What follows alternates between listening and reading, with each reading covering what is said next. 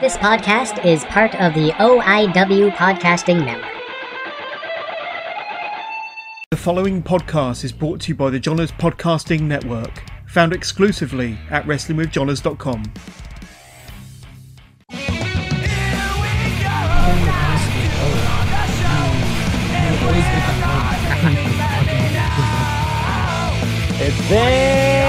So that's the only scary part. It helps, you know, make my name look a little bit better, try to earn that respect on the scene. working and like I just was like, yeah, this doesn't work.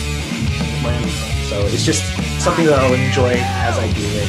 is a lazy ass video editor. No.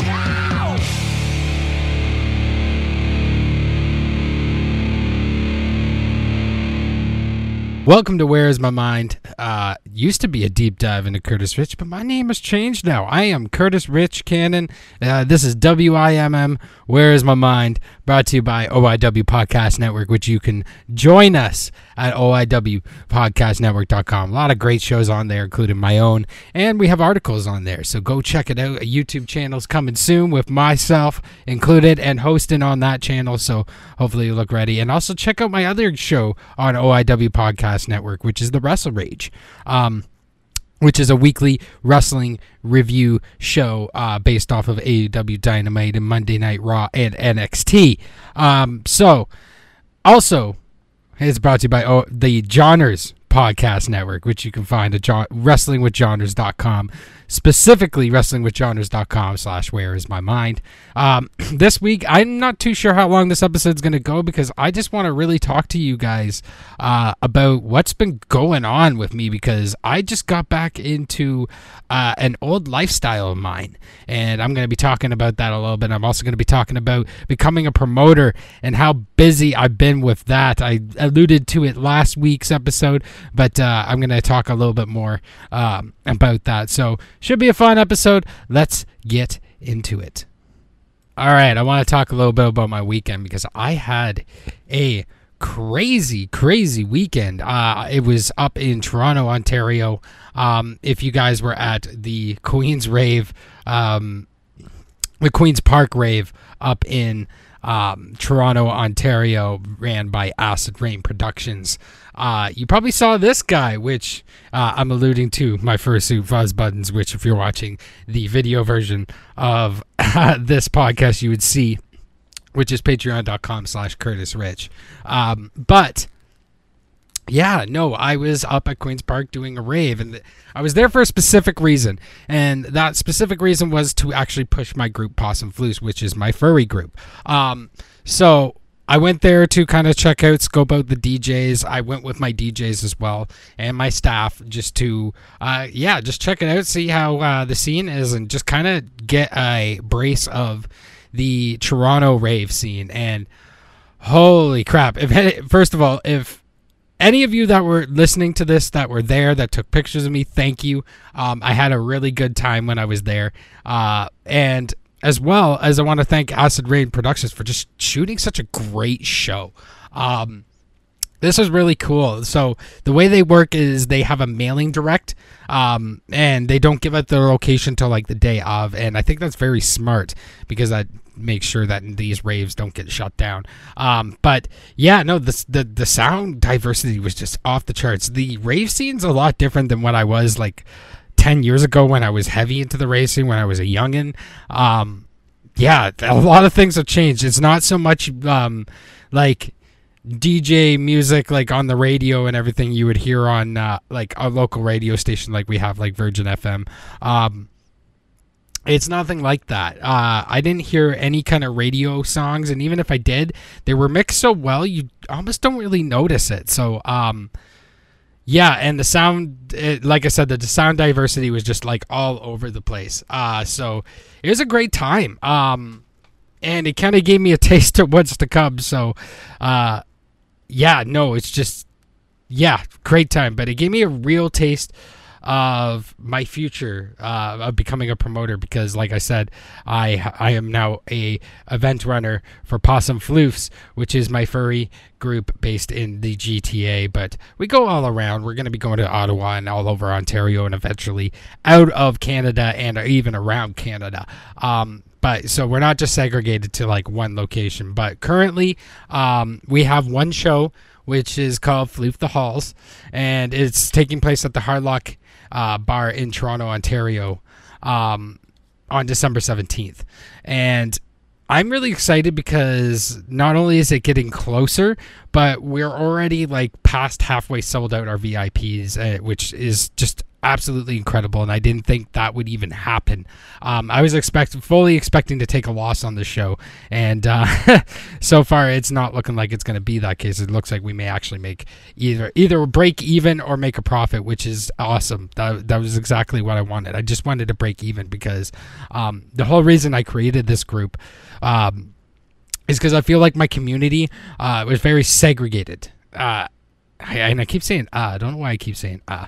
Um, but my community felt very segregated, and a lot of the community groups around me felt either they didn't really care and were just doing events based uh, off of their own personalities and what they like to do, or making group events like the Toronto Zoo that just was completely unreachable and unaffordable for a lot of people. Because look, we pay like thirteen hundred to three thousand dollars for a fursuit.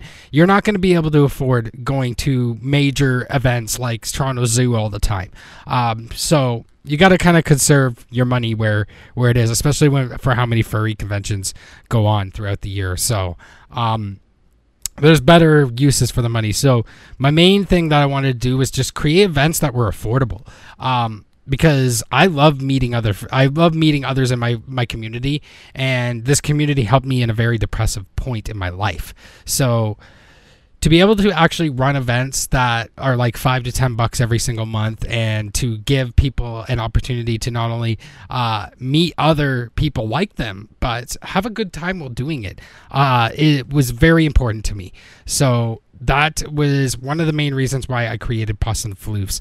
But the other reason was I, was I was just very sick of the toxic mentality um, within my community. And you could say that a lot of communities have that toxic mentality, but um, I find the furry community was very toxic in two different ways. Uh, one, I don't like the fighting within each other. I feel like there's a lot of uh, others that just want to cut each other down. And there's another community that I'm involved with that gets very segregated by this community, this furry community, and they call them uh, pup or BDSM pups. Uh, they're very much similar to furries in this. Yes, there we're gonna not beat around the bush here, guys. Um, there is sexual things within both fandoms, uh, just like there is sexual things probably within every fandom. Like honestly, um, but that's not the majority. What they're doing is they're expressing themselves and expressing their personalities. And I wanted to create a group for both of them which is what Pawsome Floofs mainly is. It, it was a fur. It create. We started as a furry group, but really grew into a community of both pups and furries just coming together and just creating this community that we can not completely remove the toxicity because you can't always completely re- remove the toxicity out of a community, but we can make it the minority. And when they become the, minor- the minority, they're just shouting into the void. Um, so we're already up like 130, 140 members.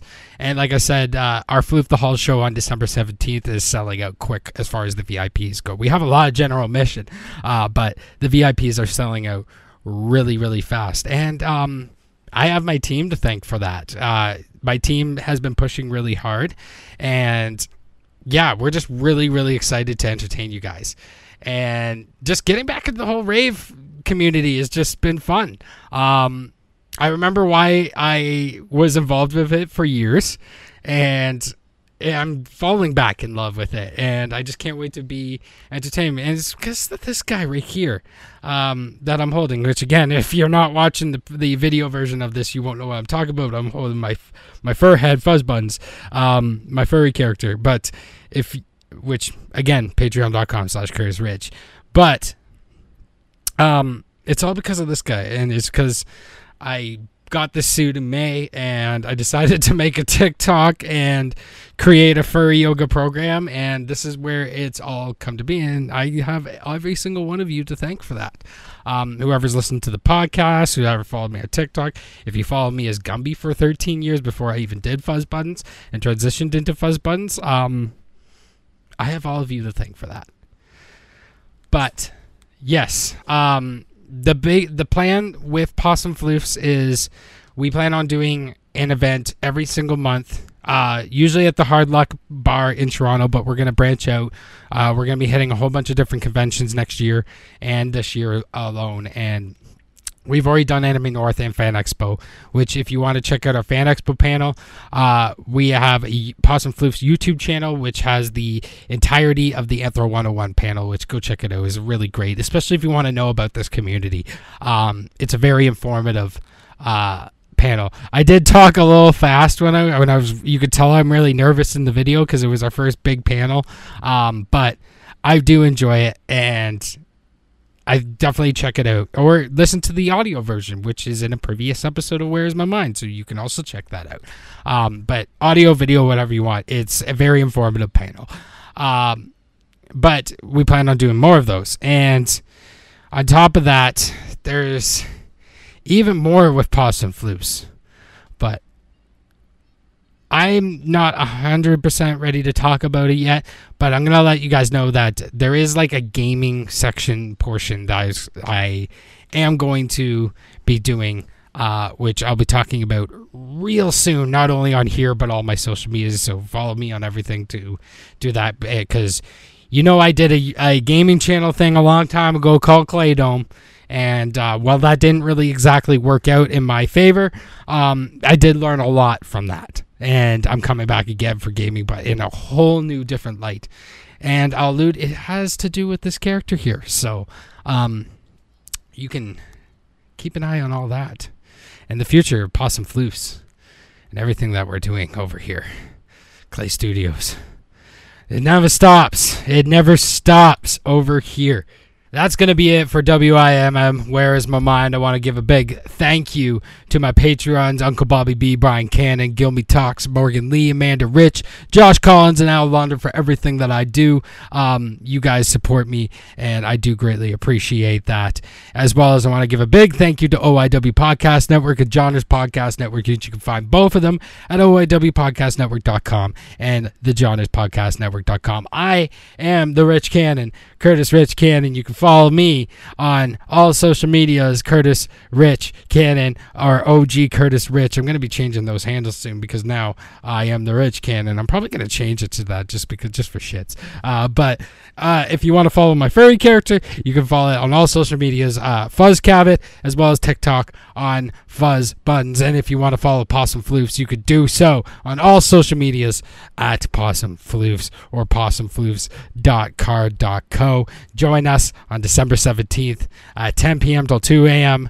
Uh, at the Hard Luck Bar in Toronto, Ontario for Pawsome Floofs Presents Floof the Halls. It should be a great time. Uh, you all take care. I will see you all next week. Uh, should be a great episode, and we're getting so close to that end of the season.